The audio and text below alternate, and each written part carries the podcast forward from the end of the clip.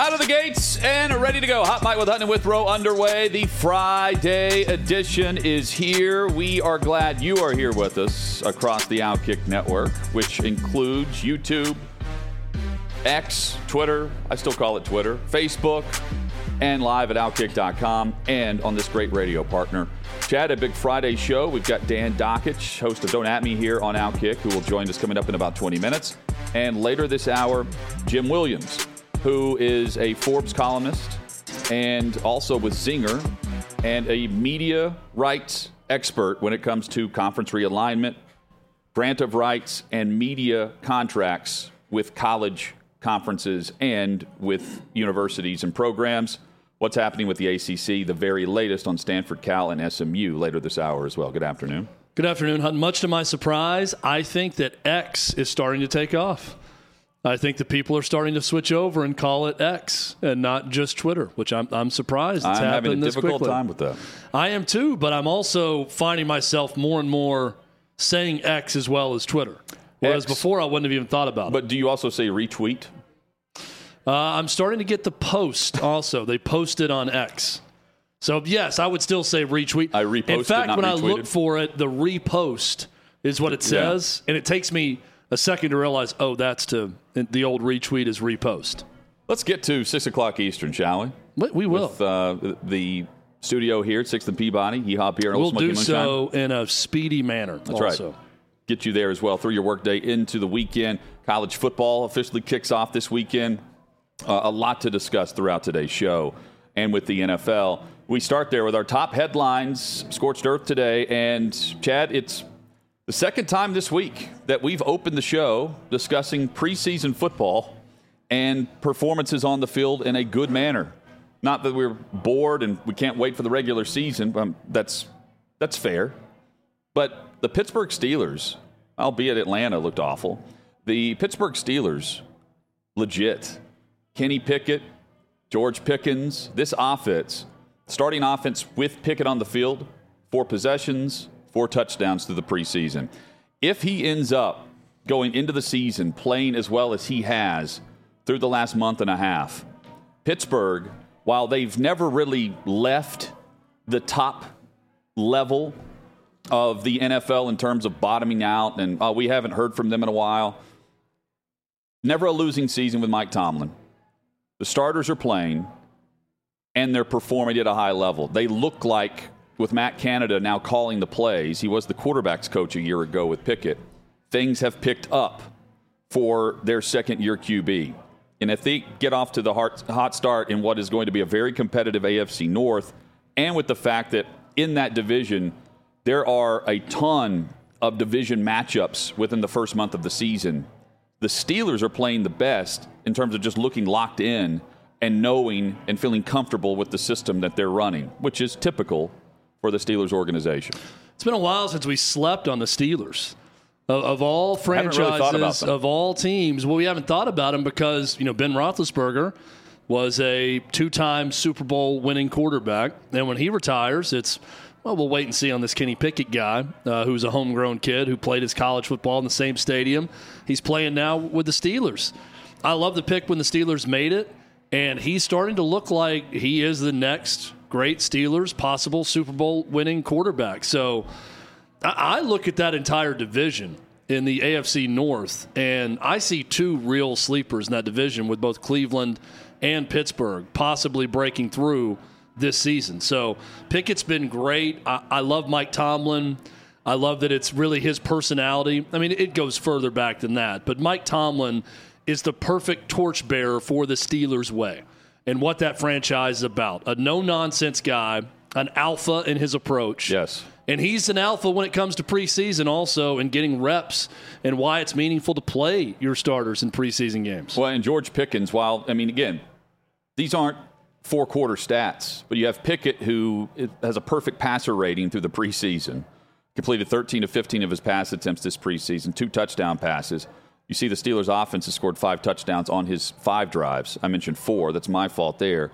But Pickens on the outside, the 50 50 balls are not 50 50 for him. You know? It's more like 70 30. Yeah, it, it feels that way. And you got Lamar Jackson back.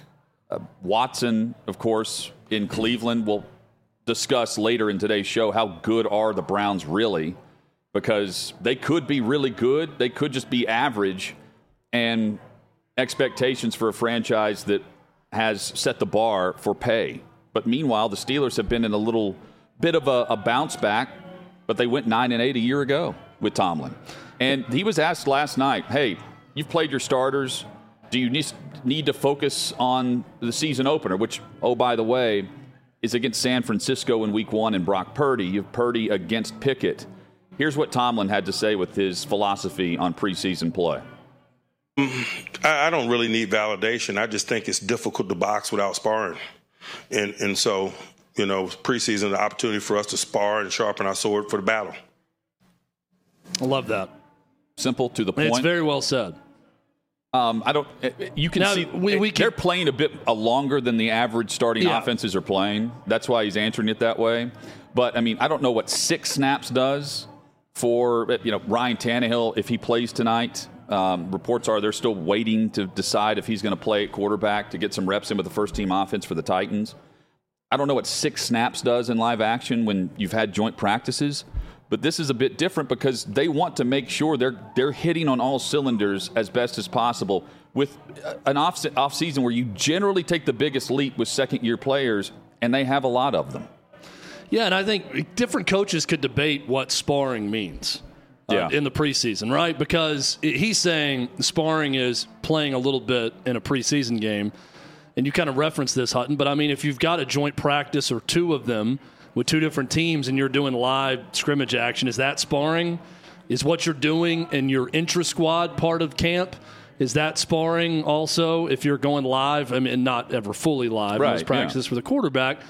But you get my drift. That I think every coach is going to have a different definition of what sparring is to box. But I, I like the way Mike Tomlin frames it. It does make a lot of sense. If you're going to go out there and box, which is play regular season NFL football, and you only get 17 opportunities to do so, you want to do a little sparring, and that's what preseason games look like. It's more than sparring for the back end of the roster when they get in the game yeah. that are trying to make a, a roster. They're they're playing all out. But for those starters that know that their position with the team is locked in, yeah, I think sparring is a good analogy for what's going on. Najee Harris and Jaylen Warren, a big talk there uh, on who's receiving carries and who's not they'll start by splitting reps in the backfield. That's really the biggest storyline right now with this team. They look really good. Meanwhile, the storyline in Indianapolis is with Jonathan Taylor, the running back who's on PUP and wants to be traded. Uh, he's requested to trade as late as uh, the end of the month in July. Now he's been granted permission to go find a trade partner. And now we're starting to hear more teams named instead of just a group of teams and a number beside of it. Six teams roughly that was the, the number of teams that was reported to be really, at least truly interested in trading for the Indy Star running back who is 24 years old and is a year removed from averaging five and a half yards per carry and led the NFL in rushing. Chad, the Broncos, the Bears, and the Dolphins seem to be the three teams that, at least through the national reporters like Schefter and Rapoport, Darlington, and others, those are the ones, the teams that seem to be truly aggressive. Are they aggressive enough with what the Colts need? Don't know. But the card that the Colts can play is hey, he's on the physically unable to perform list, which means he's failed their physical to show up and, and be 100% at camp. If he goes through next Tuesday without being traded and he's still on PUP, they can place him on that list for the first four weeks of the season and he will not count against their roster of 53. Let's speculate a bit here, Hutton. Of the six or so teams that have been mentioned as possibilities for Jonathan Taylor that have been discussing uh, with his camp a possible trade with the Colts for him, which of those teams would Jonathan Taylor make the biggest impact on the league with? Not just the team, but the biggest possible impact on the league. That would come with Miami. Impact on the league. Now, if you're combining both, I think the impact is in Chicago, where I think the division is more open than how it's perceived with the Vikings running away with it. Uh, Minnesota, too, could be in the mix. That's another intriguing team because they got rid of Dalvin Cook, but they get the younger version of a very talented and A list running back uh, who's what, five years younger, I believe. They could upgrade at the position and pay him a base salary here where or you restructure it and give him some money down the road, or you just tell him, hey, sign this. We're going to give you a, a, bit of a bump, and we promise not to franchise tag you a year from now. That's the other thing that could come come up with this. But again, uh, you also have to trade for him, and I don't know if the Colts are going to budge. Well, you have to have some give and take, but it's not. It's not like they're trading away Isaiah Simmons to New York for a seventh round pick here. Yeah. You can't make that deal. I the, the one that was mentioned yesterday, not as much now, that I think would have an enormous impact is Philly. Philly, but see, Philly's already stacked. I'm looking at Miami. Like, where do you put Miami in the hierarchy of the AFC right now? When when Tua was healthy and didn't have the first concussion, um, and well, that, I put him third in their own division. Okay, and then with him, maybe do, second, but a playoff team.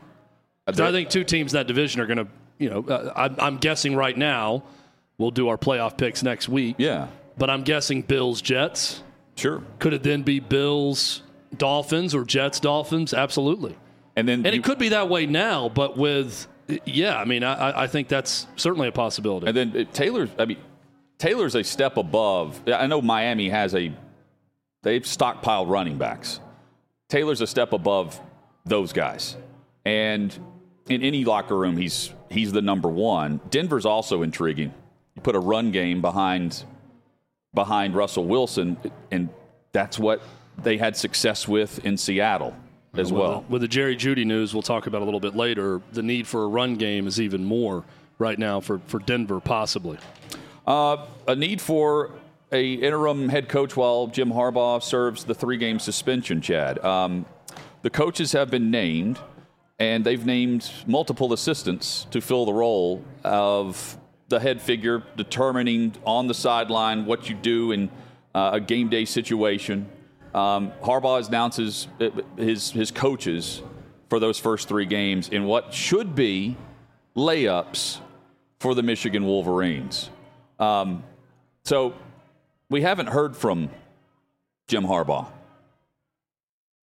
He's no. just announced his coaching his coaching I, I carousel think, here while he's out of the suspension list. He's it's by design. But you absolutely, and you know he's pissed off. Extremely pissed off. Um, I love that his dad, his his 84 year old dad, Jack Harbaugh, who's a longtime coach, coached at Western Kentucky in college for a while. In fact, is going to be one of the assistant or associate head coaches in all of this. Um, I, I, I see this and I think I mean, how important is the head coach really if you're just going to swap it up every game? Wouldn't it serve well, you some better? Some other guys are suspended for a game from the yeah, NCAA. But wouldn't it serve you better to just pick one guy and then keep your responsibilities the same on game day? And look, I, the head coach is, is is almost everything in college football. I'm not trying to diminish the importance right. of a head coach in college football. I just think in terms of game day responsibility and what you're doing, these guys can figure it out on a staff. They've been on staffs long enough to know what to do in, in shifting responsibility. And I think the guys that he picked are going to do just fine. I just fully expected it to be one person that would be coaching these three games, and then everyone would slot into different roles, and they would be in those roles for all three games that he's out. But apparently, Jim Harbaugh had other ideas. Well, and he's splitting up one of the games, first half, second half. Yeah. It's like a, it's like a spring game. And that's yeah, it's like UNLV. when they bring in a celebrity guest coach yeah. That gets to call the first play. Didn't Clay do also, that one, one time? He did. He, I think he did Alabama. Al- uh, yeah, in fact. Um, the disrespect to these other programs also. Well, I mean, uh, you know what? We're just going to try something different and have two head coaches over two halves in this but, game. Uh, but it, is it Isn't that cute? I mean, we're all disrespecting them though, because it's like, oh, look at these four games they were trying to negotiate. Look at these opponents. If you are if you're Barry Odom, who's in his first year, former Missouri head coach, first year at UNLV, and you see this, it's like, well, th- thanks a lot, Jim. I, I guess uh, guess it really and doesn't that, matter that, that much. was going to be Barry Odom, uh, Odom and uh, Bobby Petrino, was it not? Briefly. And then Petrino. Yeah, Petrino took walked. the job, and like I think he almost went on the road recruiting for, for like UNLV, and then and then took off for um, for A and M. Yeah, that's right. Chad, the uh, the Spaniard kiss of death uh, that we've we've all heard about with uh, the Women's World Cup. The uh, the Spain Soccer Federation president, uh, who kissed the star player on the lips for Spain. So there was a report out that he was stepping down, that he was resigning his post, and another report from out of uh, New York where he was. Uh, the team is not going to play reportedly until he's gone. The Royal Spanish Football Federation press. Um, turns out Amber Harding has a story at Outkick that he's actually not resigning, and he is saying that the kiss was consensual. That's the quote from the Prez on that. We had a discussion earlier the week about like what's customary, what's not, what's odd, what's wrong. And in this case, you look at it, and I raised an eyebrow. I'm like, what's going on here? But I also think, like, you know, uh, you can't touch a royal. Tom Cruise can't hold the hand of, you know, uh, Kate Middleton. The, of royalty. Yeah. So the quote from Rubiales, uh, Luis Rubiales, Luis. who's the president of the Spanish Soccer Federation, is in the moment that Jenny arrived, she lifted me up off the ground. We almost fell over. We hugged. I said, "Forget about the penalty. You've been fantastic." and then I said, "A kiss," and she said, "Yes." And then they kissed. That's his recollection. It was spontaneous, mutual, euphoric, and consensual. That's the other quote. social assassination, is what he's claiming is taking place right now. also consensual. Dan Dakich. He joins us next, right here on Hot Mic. Sixth and Peabody, our location with Yee-Haw Beer and Old Smoky Moonshine. Hot Mic with Hutton and Withrow rolls on across the Outkick Network. We're here live 3 to 6 p.m. each weekday afternoon. You can also catch Dan Dakich on the Outkick Network, host of Don't At Me, mornings 9 to 11 Eastern. There he is, Dan the Man Dakich. Dan, good to see you. What's going on, fellers? What's the feeling going into the weekend, man? You got a cold one yet or no?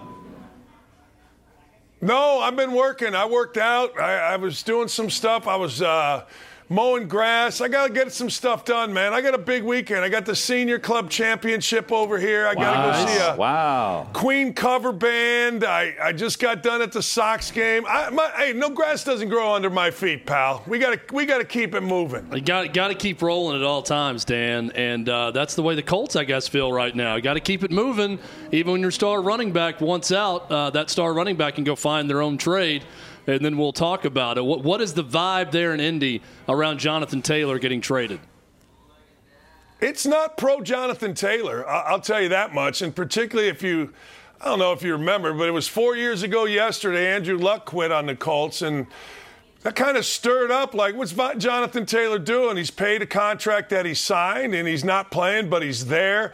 Um, people at camp haven't been nasty, but he has kind of stayed in the middle kind of of the field away from fans to interact, which is unlike him. He's always been a very cordial guy towards everybody, really. So this is kind of sad to see. It really is. I mean, a guy that has a reputation, uh, stellar reputation, smart, hardworking, all that kind of stuff, and now he's kind of reduced to hiding from his own fans. I don't like it. I'm sure he doesn't like it. I, hey, it could come up tomorrow, today, uh, any moment that the Colts have traded him. But I swear to you, the people that I talked to said it's going to take a pretty good deal to trade him. I mean, they have all the leverage. You know, some people are talking about a second and a fourth, maybe, excuse me, a second and a third. I don't know. I mean, my people tell me the Colts want a first unless this thing gets to uh, some type of different deal where they give in. But I don't know, man. As of right now, Colts Colts got their heels dug in pretty good, saying, "Look, you going to play or not?" Dan Dakich with us. Dan, there's so many follow ups here, but first, is he healthy? It's a great question. It's a great question. I'm not giving up a second or a Uh, third round pick for a guy who's not going to play till October. That's part of the leverage I'm talking about. In fact, on a little local show I did today, we were talking about like playing role play. Like if I'm a general manager and I want to trade for Jonathan Taylor, I'm asking those questions. Okay, is it his ankle that he had surgery on? Now there were reports that it's his back. Jonathan Taylor said it wasn't his back, but pretty reliable people are saying it's his back. This is why it's just another example of why when I've come on your show, going back, I think even before I had a show, I would talk about the Colts as liars, Ballard as a fraud, the Indy media as complicit. We went through this with Peyton Manning. The media covered, eh, eh, well, I didn't know they were inept, and one of the guys worked at our radio station got the neck thing. We went through this with Andrew Luck. Was it his ankle? Was it his knee? Was it a soft tissue? Hell, Peyton Manning got pissed at the organization because they dragged him out there, and he, you know, he did old Peyton said, yeah, he gonna play, you know, that happy horse bleep that Peyton spews, and next day he's quitting.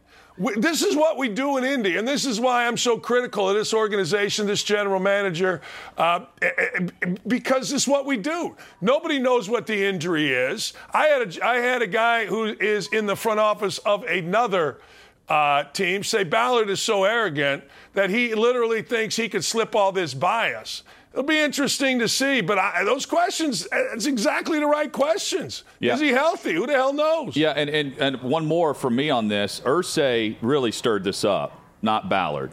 But going back to your point of the last year, Irsay. Whoa, whoa, whoa. How did Irsay screw it up? Oh, because they did the bus thing, and then he came out publicly and said, yeah, the running backs that are on that Zoom call were full of crap, and they need to be more professional with what they're talking about. Meanwhile, uh, the reports were from other players that Jonathan Taylor on the Zoom call was the most pissed off and disgruntled about the whole situation. So, I mean, how yeah, but, he, he would absolutely take it from his owner, that. like he's talking about his, his own player, who he's been asking about. Hey, let's can we can we negotiate? Can we not? And the first thing Irsay says publicly is regarding to the Zoom call.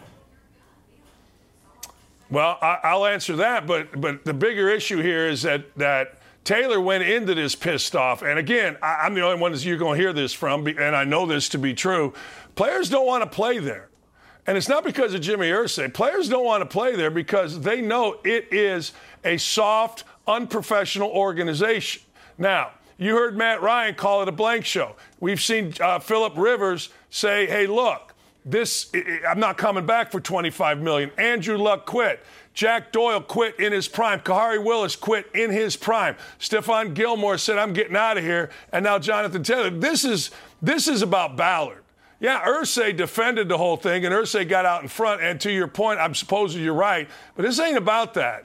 This is about that players, a number of them, including Matt Ryan when he left last year, said, look, this is a blank show. There's nobody in there that you can trust. The feeling is that everybody runs to Ballard, uh, and that's why Ballard has been a little bit eviscerated from the organization. He's been kept for whatever the reason, but this is his daughters are involved. His daughters are in the meetings. Players don't like that. Real players don't. Now look, the 35th player to the 53rd player, he don't care about any of that. He just happy to be on a team. That's right. But good players, that understand they're in con. It's all on Ballard. Yeah, Irsay did his thing, and that's kind of the public perception. But I deal in real, and the real is this organization has been this way for a long time, and this is squarely on what Ballard has done. He has PowerPoints in front of the. This is about relationships, blah blah blah, and players don't want to hear that crap. Players got three to five years, man. I don't want to hear this crap about. I know it's not about relationships because I know you'll cut my ass. This is all about Ballard and all about the organization. And Jimmy Irsay just did everybody. Jimmy Irsay just did what Jimmy Irsay does. Oh yeah, Irsay, you never know what he's going to say or sing with his guitar on his plane. Uh, I'll, I'll, uh, the other thing that Irsay said was he wasn't trading Jonathan Taylor, and they've granted permission to seek a trade. And, he, and I'm just reading between the lines here, Dan. Irsay on Jonathan Taylor five days ago. Chris Ballard's going to work hard and try to get the waters calm. The, Col- the owner is hoping the GM can smooth things over with Taylor going forward. So Ballard's going to take this, and I, I, all of the talks prior to this have been between Irsay and Taylor. Yeah, but he didn't meet with Ballard. Uh, he met with Irsay on the bus. Right. What what I'm telling you Jimmy Irsay just told you what I'm telling you to be true right, because right. Irsay knows. Look, I'm just talking here. Ballard's the guy that screwed. Here, here's the deal. Here's the deal with Jimmy Irsay. Jimmy Irsay loves players. Jimmy Irsay used to have a, but Jimmy Irsay changed. Jimmy Irsay became the social justice guy. And that's he bought into Ballard and Reich's stuff. We've had Ballard go on TV crying about social justice. We've had him crying about guns. We had Frank Reich kneeling when the players were standing. And here's the most telling part. Jimmy Irsay always had this sign. Never let anything interfere with winning. It was mandatory that Polian put it up. It was mandatory Grigson put it up, all their assistants. That thing got taken down off of all of the walls. That thing got taken down because Ballard sold this bill of goods that we can win, but we can be a model. We can be a different way to go about it. Relationships, loving each other. We'll be involved social media crap. We'll be involved social justice stuff. All right, great. We want you to be. But the truth of the matter is, and you guys know this as well as anybody, the NFL is 17 freaking games. You win or you lose. That's it. It, it ain't building a team. It's you win, you lose. You win, you have extended uh, waiting lists for season tickets. You lose, Colts right now are begging people, I mean, begging people to come on and buy tickets. Simple as that. Dan, as a former head coach yourself, not in football, but in basketball, what do you think about Jim Harbaugh deciding to go with a revolving door? Of guest head coaches uh, from his staff for those three games he's going to serve his suspension? Uh, I think it's kind of brilliant, and I'll tell you why. Maybe five years ago, you didn't do that. You know, maybe five years ago you said, you know, my trusted assistant's doing it. But now, let's be honest, you got to look at who that trusted assistant is. What, what, how old is he? What race is he? You, you, just do. And you can say you don't, you can say it's unfair, but you just do. And the modern guy, the modern coach, NFL or others, who, who did it? Uh, uh, Peyton did it you know, in, the preseason. I'm going to let so and so coach to show that, you know, a, a, diverse coach can do this. You know, that's all it is. I get it. Good for him. I kind of like it. It also shows that he doesn't really have a lot of respect for the teams that he's playing, including my Bowling Green Falcons. But hey, look, that's the world we live in. It's the you got to appease. You, you don't want to put some old white guy out there the whole time. I get it. I understand it. Uh, it's meaningless because they're going to win these three games, 30 to zip. Guy, I don't even know. Here's the question that I have. Like people say my record at Indiana in the seven games I took over was three and four. I disagree. Knight got thrown out in the first five minutes against Northwestern. I was the head coach. We won. Knight got thrown out in the first two minutes or five minutes, whatever it was, against Western Michigan. I was the head coach. We won. Whose whose record is those, are those wins going on? Like Krzyzewski had the one bad year. He petitioned the NCAA, said, I was a head coach, but I didn't coach because of my back. Put him on Pete Gaudet. Whose records do those go on? That's the assistant coach in me thinking. I guarantee you if they win, they're on Harbaugh's. If they lose, I guarantee you they're not. That's a good point. Yeah. Yeah. Win, it's definitely going to the coach. And I, I, I very much remember that Coach K year you're talking about with the back problems. Think the one time they didn't go to the NCAA tournament was that year where he backed out uh, midseason because of his back. Um, I've been watching Swamp Kings with your buddy Urban Meyer. And while I think that they very much soft pedaled some things within the program, I am finding it quite entertaining. Uh, watching stories about this program during that period, Dan. And one thing jumped out to me I want to ask you about. Urban Meyer goes into this detailed story about kicking someone off the team that a year later died of a drug overdose and how he beat himself up over that. And that shaped how he handled discipline moving forward. That he was reluctant to kick guys off the team because he always thought about the kid who they kicked off immediately because I think he hit a woman, and that was one of their core l- rules on the team. You hit a woman, you're kicked off. And then he died a year later. Do you have a regret like that in coaching? Where you kicked a guy yeah. off a team and he ended up getting in trouble or something bad happened that you can recall? Yeah, I had a kid from West Virginia came to play for me as a freshman. Plays for me as a freshman. Middle of the season, I get a call, panic. His father committed suicide. Now, I got to go tell this kid, right? I bring him over to my house. Uh, it's a stormy night. He knows something's wrong. He starts crying in the car. Coach, you got to tell me. Blank blanket, you got to tell me. And I'm like, hey, you know, your, your dad did this. Let's get to my house. Let's call your mom. Yeah, I have cell phone at the time. I don't think I can't remember. We all we took the team there. We were in Huntington. I was I drove him there that night. Stayed, you know, whatever. He came back to the team. The next year, I was really hard on him. His mother told me you got to be really hard on him. He doesn't want special treatment. I was really hard on him.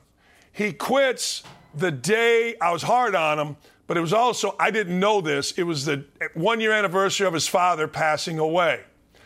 He quits. I feel horrible.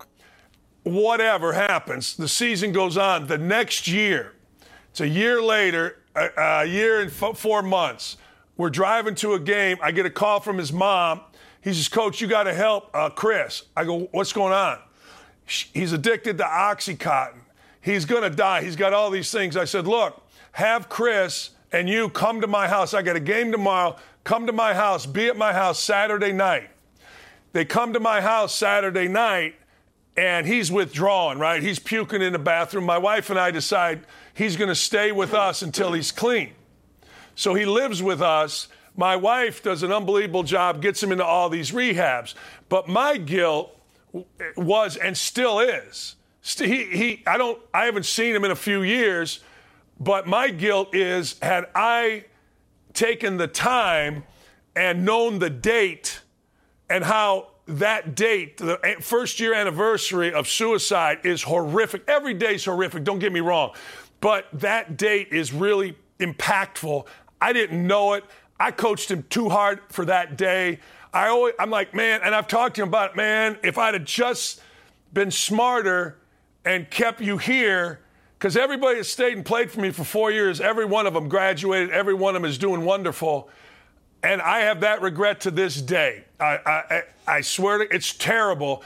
You know, we did all we could after the fact, but as a coach, man, at least in my world with my Catholic guilt, I think about it. I'm not going I'm not going to lie to you and say I think about it every day, but I think about it a lot. In fact, when I saw Urban's statement, I've been trying to reach out uh, and get a hold of him just to reconnect. So, you know, uh, yeah, it's it's regret sucks. Let's just put it that way. No matter what you did well for others, one regret in your life or college coaching life or maybe your parenting life, everything else is horrible. Well said, Dan. No regrets here uh, having you on. We, we love it. Appreciate you, Dan. Have a great weekend, and uh, we will catch you up soon. Thanks. Thank you, guys. You got it, man. There's Dan Dakich. Uh, he's right about the anniversary. It's brutal. Um, but you can see Dan's reaction now. Yeah, that was a, a terrific story. Future on the ACC is next. Sixth and Peabody, our location with Yee-Haw Beer and Ole Smoky Moonshine. Chad, back, this Friday. Are you feeling thirsty today? It's like we never left. I am getting a little bit thirsty. You know, Same. the weekend's upon us.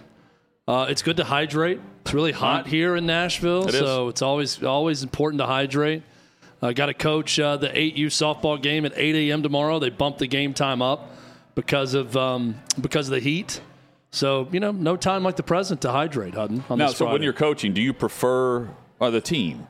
You prefer they have you want to have a night game, but you also don't want to have a Saturday right. night game. Saturdays, Hutton, I will. I want the early morning game yeah. every time, especially in fall ball. I want to get out of there. I want to get back get and in, watch football. Yeah. Have a full day. I mean, if we could play at 7 a.m., I, I would do it. So 8 a.m. This is the earliest we'll play. They bumped it up earlier than usual. So I, always early on Saturdays. You never want those late afternoon games, especially during football season. Jed, uh, the uh, report is Amazon is joining a, a what is a a handful of other suitors, uh, potential investors, in purchasing ESPN in talks with Disney about ESPN. Uh, of course, Amazon Prime, all in with Thursday Night Football. They are you know, despite seeing numbers drop, and it, it was anticipated going from Fox to Amazon with the streaming only service, uh, they stepped up again and paid another billion or whatever for the Friday Black Friday game to create a day on their own for them. Black Friday game, they get a premium matchup as well. Um, but this contract between ESPN and, and Amazon, according to Front Office Sports, would center on just aiding the development of the full direct to consumer version of ESPN. And this would also fuel what we've discussed about more money coming in in this manner. That's where you're going to see the next stage of the super conference because that's when you really crank up more and more money. You have the other billions and trillions coming in that will also be paying and getting their fair share of the best matchups across college football. And they're also uh, looking into the uh, discussion of well, can Amazon chip in if Florida State, Clemson, if they were to want to bolt from the ACC, because right now Florida State and Clemson are the two teams that reportedly are not going to vote yes for Stanford, Cal, or SMU. The others, it seems as though, are going to flip to the other side and vote yes for them to join the conference. Well, and if the media rights deals are getting too rich even for Disney and ESPN, which that tends to be the case, they're having to be more selective about what they're paying for. I'd say Amazon money or Apple money coming in there would make it conceivable where they could own everything. Yeah. They could own a piece of the pie of every major sport in the world and have it on that platform. Interesting, conflicting reports with this because the Apple report from Front Office Sports was that they were going to buy all of ESPN, and that would be about $50 billion. The Amazon report is a minority stake in ESPN. Mm-hmm. So, how does that differ? What does that look like? Is Prime Video distributing some of it? I asked this question about Apple. If you buy ESPN for 50 bill, are you keeping the ESPN brand and just running it as a subsidiary of Apple? Or are you morphing it all into Apple TV or Apple Sports, where you have Apple TV Plus and you have Apple Sports or whatever you want to call it? That's a separate brand. I think you're probably buying ESPN and keeping the ESPN name for whoever does that. So then the minority part of this with Amazon would make a lot of sense.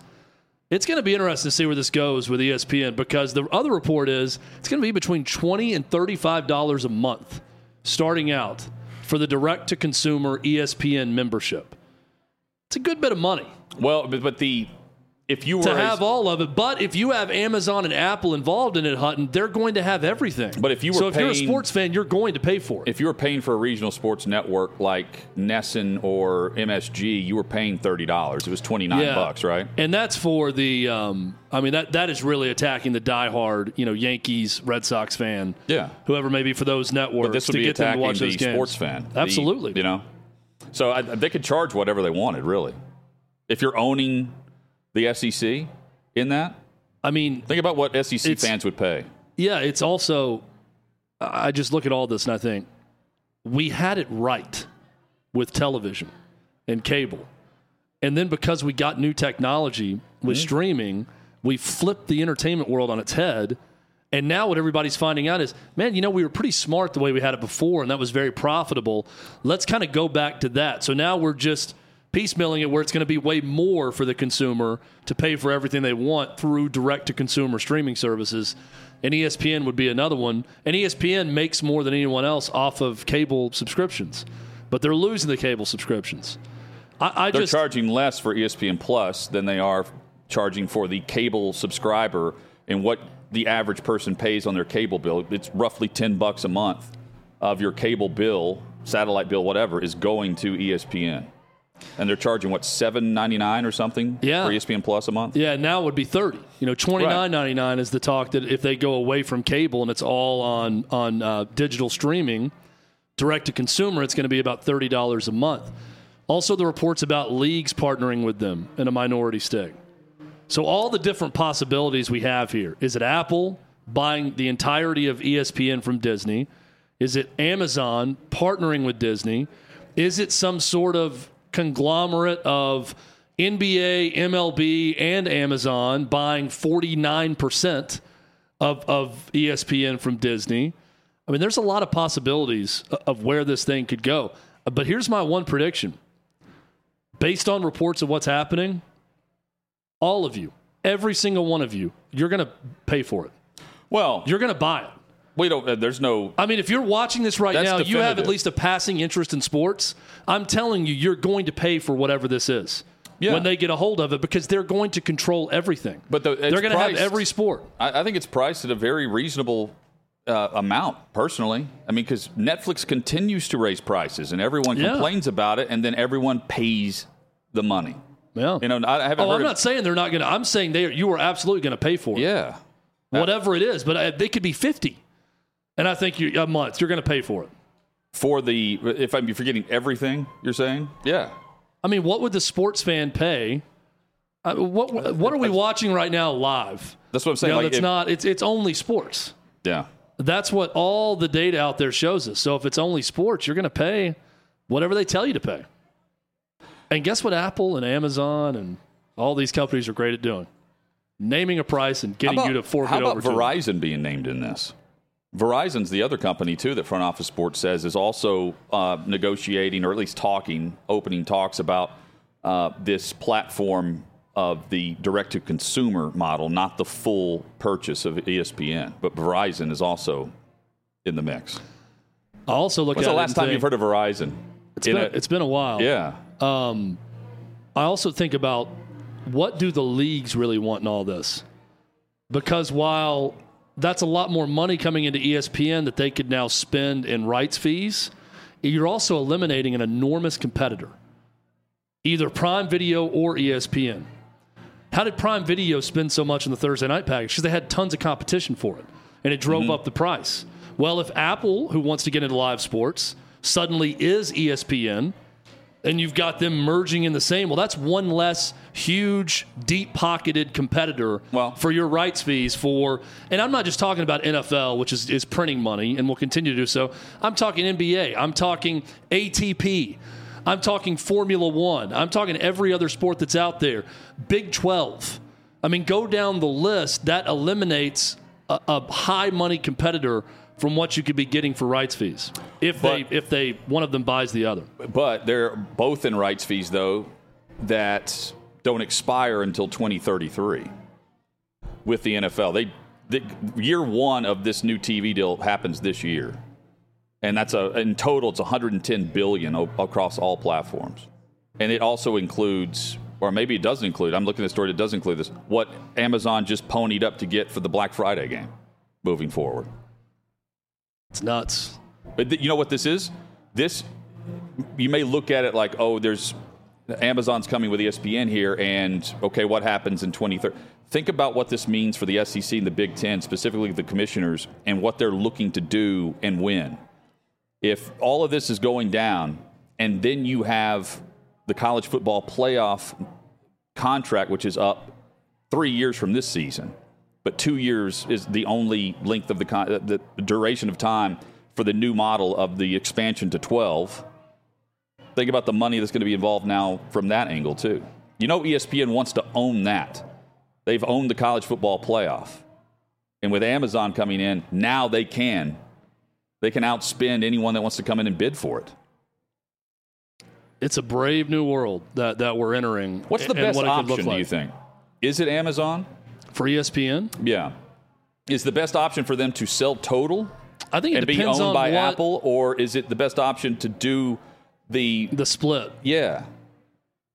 Um, I think probably the split. It depends on if it's for the company or the consumer. What is best? Um, I think the split is probably better because you're kind of combining forces at that point of Disney and another huge corporation. Uh, Apple, for instance, if they bought it outright for fifty billion dollars, well, Apple can spend what they want. They're inheriting all those those contracts That, and then- that ESPN had. and the- all of that adds up to, it. around forty nine billion. I think though the odds of and I- I'm looking out for the consumer here. I think the odds of Amazon owning a smaller percentage of it or 30 40% whatever and not the majority of it and putting their influx of money in that they could spend on rights fees, I think that makes it better for a one-stop shop. So if you're spending that 30 or 40 dollars a month, you're going to feel like my parents are a great example. My parents if there's a sporting event on they just turn to ESPN. Yeah. And I'm like, it's not on ESPN. It's on it's on this channel, and it just blows their mind that anything could be anywhere else. Well, that's what we'll all do. We'll just go to Apple Plus, and we'll go to that and say, oh, this game it's got to be on there, right? How is it not on here? It'll be like my you know 80 year old, uh, almost 80 year old dad. How is the game not on this this pack? I pay forty dollars for it, but in reality, it will be on that if they have all of the money. Yep, it should So- be. And it, it- I wonder too if they go through the local, the, the, NFL, for instance, if it's a Thursday night package, the in market games can be seen on a local channel, even though it's on Amazon, right? So I wonder if uh, to cater to that audience who's probably watching their team and is probably around, you know, their market or their state. I wonder if they also have that option. But the, the, the, that would also mean the local affiliate would have to bid to air that game. How many years are we away where most Americans understand how to work a streaming service? Um, I still don't think we're completely there. Well, most Americans can. We definitely at the point where people Yeah. understand smartphones even our parents' age can understand how to text and put emojis in and the do all that of my that. My mom is texting tells me it's it's. I think we're the fact my later. mom They're in their sixties. The fact that my mom is sending emojis shows me that we've reached that point. But how long will it take until my parents know how to go to a streaming service and actually search and watch different shows? they don't. So Because I have to physically go to a show like to You have to Paramount go there and Plus do it? to put it on Lioness on there, the next Taylor Sheridan show, because they love Yellowstone, so they want the Taylor Sheridan shows. I have to go in, show them how to search for it, and put it up there, and they are not going to watch another episode unless I tell them one has dropped, and they go in and it magically appears at the top of their queue. They will not find it if not. I kind of miss So that we're still far not- away from people understanding all of it. Chad, you, we are the we are the dying uh, uh, generation of not knowing what social media was like, Yeah, half our life without uh, internet Not and having social media, and half our life with it. not having a cell phone. Perfect split for me right now. calling someone, they didn't answer. I wonder what they're doing. I have no idea. I may find out in three days. Didn't care. I would have to get phone numbers my freshman year of college from girls to their dorm. I'd have to call the dorm and ask their roommate if they were home. This this Hey, is this up? was the era in which You- I grew up in. You up? Is uh, Cassie in right now? oh, this isn't Cassie. Sorry, wrong number again. I got I Uh, got fed you- a fake number again. You mean Carly? it happened again. Happens all the time. Cass? Carly. Ca- Carly. Carly. lives here. Oh yeah, Carly. Oh, Callie. Callie. Got it. That's that's her name. Yes. Uh, coming up. The Chi Omega. yeah, Is there a Chi Omega here? You just identify by sorority? she's being initiated currently. Yes, Chad, she's in uh, a coffin. Let's get into the ACC discussion because all of a sudden it sounds like Stanford and Cal, maybe even SMU, are about to join the conference, and it's because they're willing to not take that much to join. Next.